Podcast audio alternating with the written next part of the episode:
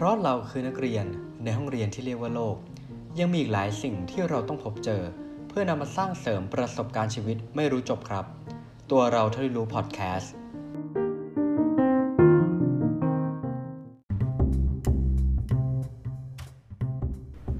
ตัวเราเท่าที่รู้พอดแคสต์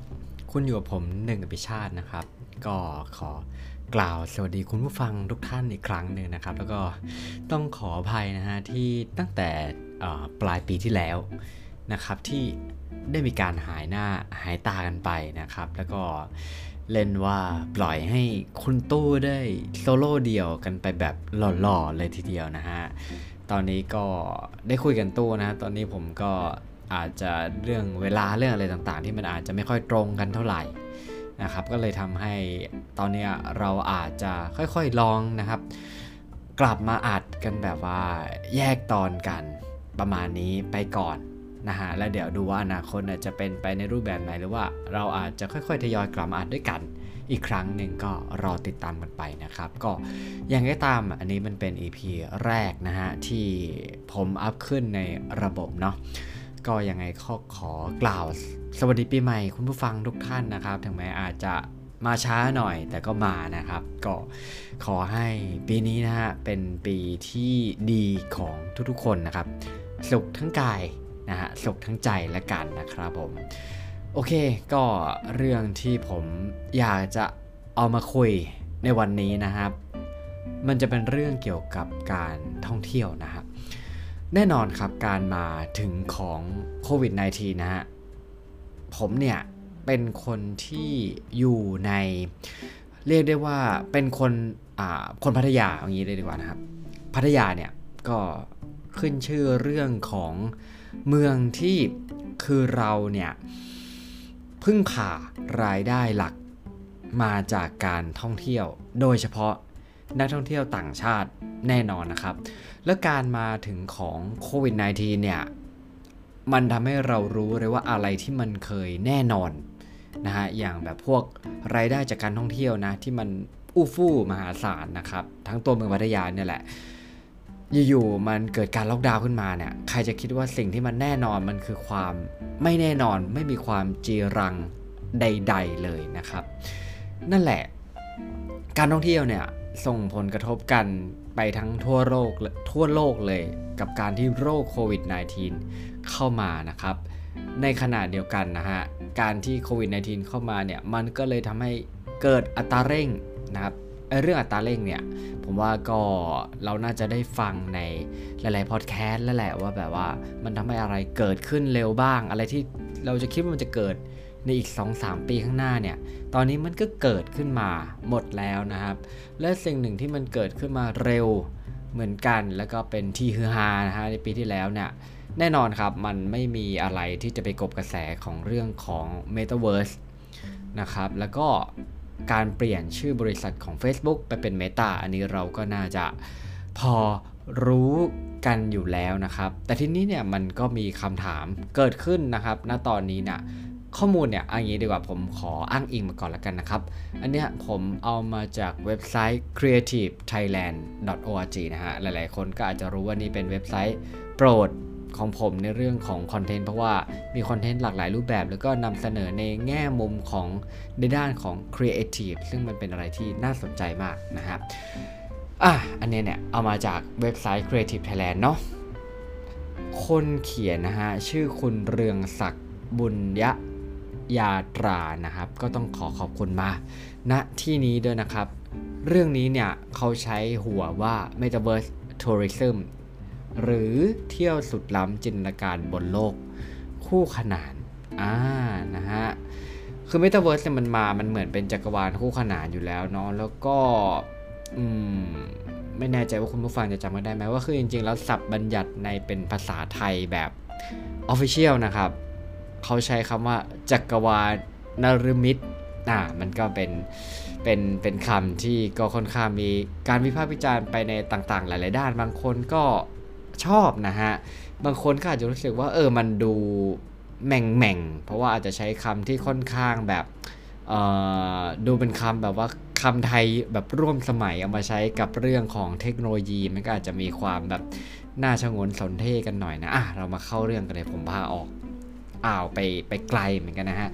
นั่นแหละคือมันเป็นที่ถกเถียงนะครับ เพราะว่าออย่างการมาของ Metaverse เนี่ยเขาว่ามันเป็นความท้าทายใหม่ของอุตสาหกรรมการท่องเที่ยวนะฮะซึ่งอาจจะส่งผลกระทบได้ทั้งด้านบวกและด้านลบ อืมนะครับ เราลองย้อนกลับไปเท้าความสั้นๆก่อนละกันนะฮะไอ้คำว่า Metaverse เนี่ย มันมีการพูดถึงเป็นครั้งแรกนะครับ ในนิยายวิทยาศาสตร์เรื่อง Snow Crash ในปี 1992 ซึ่งผมน่าจะเคยพูดถึงในตอนที่เรา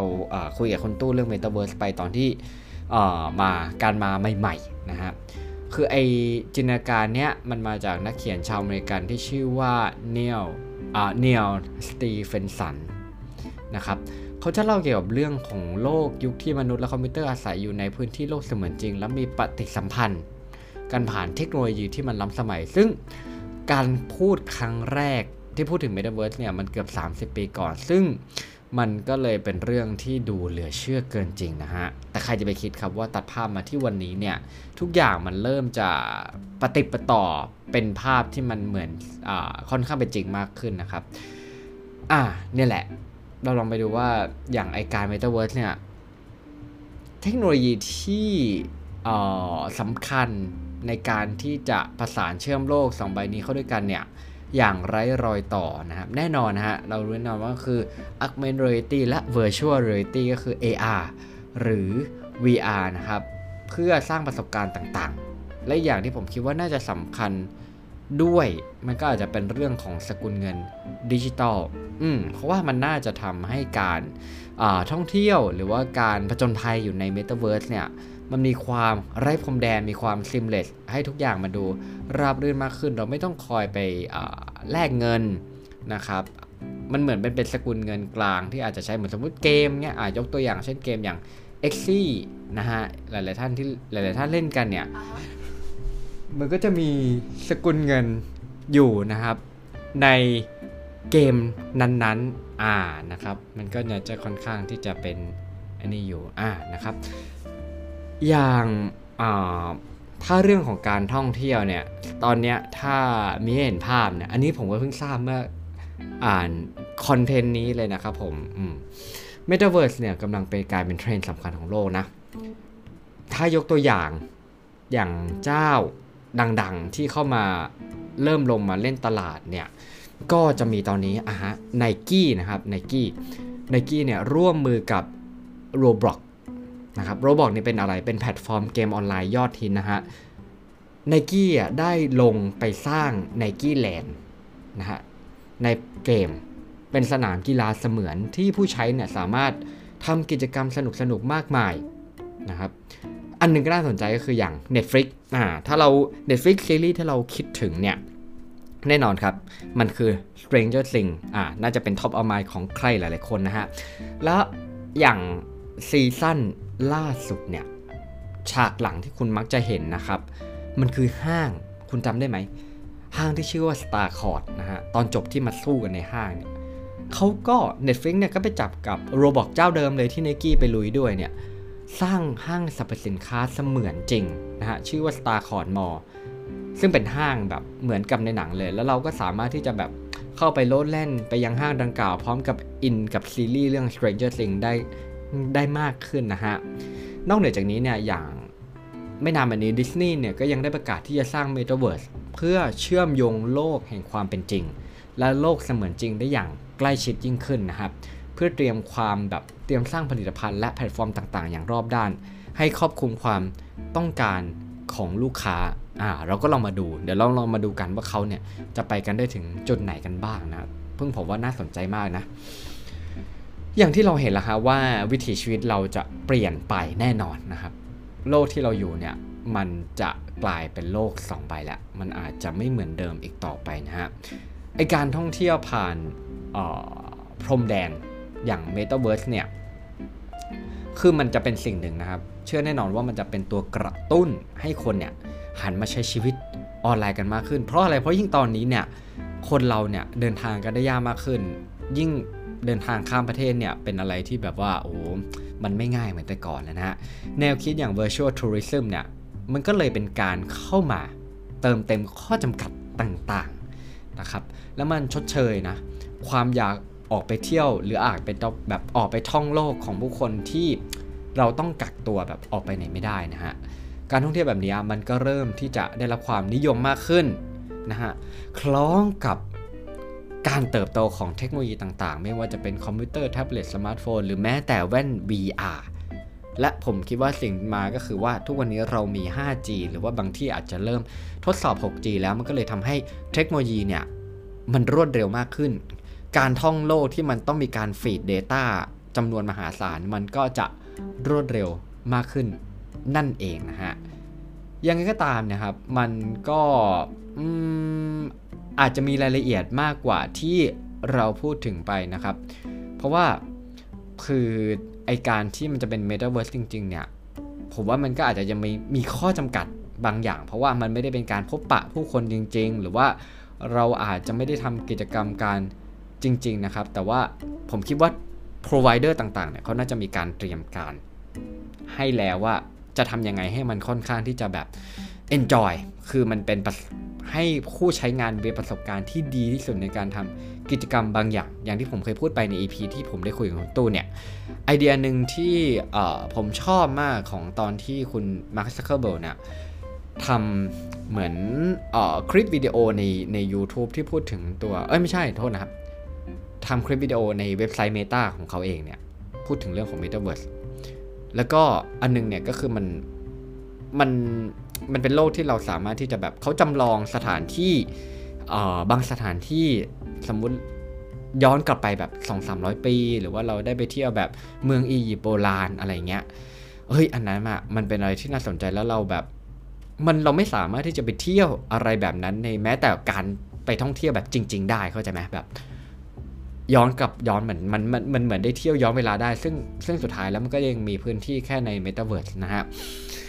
อีกหนึ่งประเทศที่ตอบรับกระแส Metaverse Tourism ได้อย่างรวดเร็วนะครับ ไม่ไกลจากเราเลยฮะก็คือประเทศเกาหลีใต้อืมเกาหลีใต้เนี่ยมีการประกาศวางแผนสร้างเมตาเวิร์สโซลให้เป็นเมืองเมตาเวิร์สแห่งแรก ซึ่งมีความสะดวกและบริการต่างๆ ที่มันเสมือนจริง เช่น ที่ทำการประจำเมืองโซลนะฮะ สถานที่ท่องเที่ยวสำคัญต่างๆ แล้วก็ตลาดเป็นต้น ซึ่งผมว่าไอเดียนี้จริง ๆ บ้านเราก็อย่าปล่อยให้มันรีรอมากไปนะครับ เพราะว่าเออมันจะทำให้การทำธุรกรรมหรือว่าอะไรต่างๆเนี่ยช่วยครับช่วยให้ประชาชนได้ดำเนินการทำอะไรที่มันเกี่ยวกับไม่ว่าจะเป็นการทำบัตรประชาชนการอะไรเกี่ยวกับอะไรพวกนี้ให้มันง่ายขึ้นเถอะครับผมนะฮะจริงๆแล้วอะหันกลับมาบ้านเราเมื่อไม่นานนี้เนี่ยเพจนักเรียนดี เขาก็ยังเคยเสนอภาครัฐสร้างเมตาเวิร์สรัตนโกสินทร์นะฮะ เมืองเมตาเวิร์สประวัติศาสตร์แห่งแรกของโลก มีการใส่สถานที่สำคัญและหล่องท่องเที่ยวอื่นๆ รวมถึงเทศกาลอีเวนต์ต่างๆ ด้วยนะครับ ก็ก็ลองดูว่าบ้านเราจะมีความเป็นไปได้มากน้อยขนาดไหนนะฮะอะแล้วเรามาสรุปปิดท้ายกันด้วยโปรและคอนก็คือข้อดีและและข้อเสียของการที่มี virtual tourism ขึ้นมาดีกว่านะฮะ ถ้าฝั่งที่มองมีข้อดีเนี่ย มันก็คือเป็นการทลายข้อจำกัดเดิมๆนะฮะ เพราะว่าในช่วงการแพร่ระบาดของโควิด -19 เนี่ย เราเนี่ยเดินทางไม่ได้ใช่ไหมเออทีนี้เนี่ยก็การเที่ยวแบบนี้มันจะช่วยเพิ่มประสบการณ์ใหม่ๆ แล้วก็เราสามารถที่จะช่วยเอาชนะข้อจำกัดผ่านอินเทอร์เน็ตที่มันรวดเร็วมากขึ้นเนาะ เพราะว่าบางทีเนี่ย จะให้เราเนี่ยอยู่ๆก็อยากจะไปเที่ยวแบบอีกซีกโลกหนึ่งที่มันไกลมากๆเนี่ยมันอาจจะทั้งเรื่องของอระยะเวลาความสะดวกสบาย หรือว่าจริง ๆ แล้วมันก็อาจจะเป็นเรื่องของทุนทรัพย์อีกแน่นะเพราะว่ายิ่งไกลค่าตั๋วมันอาจจะยิ่งแพง ตอนนี้มันอาจจะยิ่งแพงขึ้นไปอีกนะครับเนี่ยมันก็เลยทำให้ตัวเนี้ยมันมาช่วยเติมเต็มช่องว่างก็เป็นได้เนาะแล้วก็อีกอย่างที่ผมพูดไปเมื่อกี้ก็คือว่าเราสามารถที่จะนั่งทานมชชีนเดินทางย้อนเวลาไปในประวัติศาสตร์ ได้ด้วย ซึ่งอันเนี้ย ผมขอเสริมแล้วกันว่ามันอาจจะช่วยเรื่องของการเรียน ให้มันน่าสนใจมากขึ้นเนาะ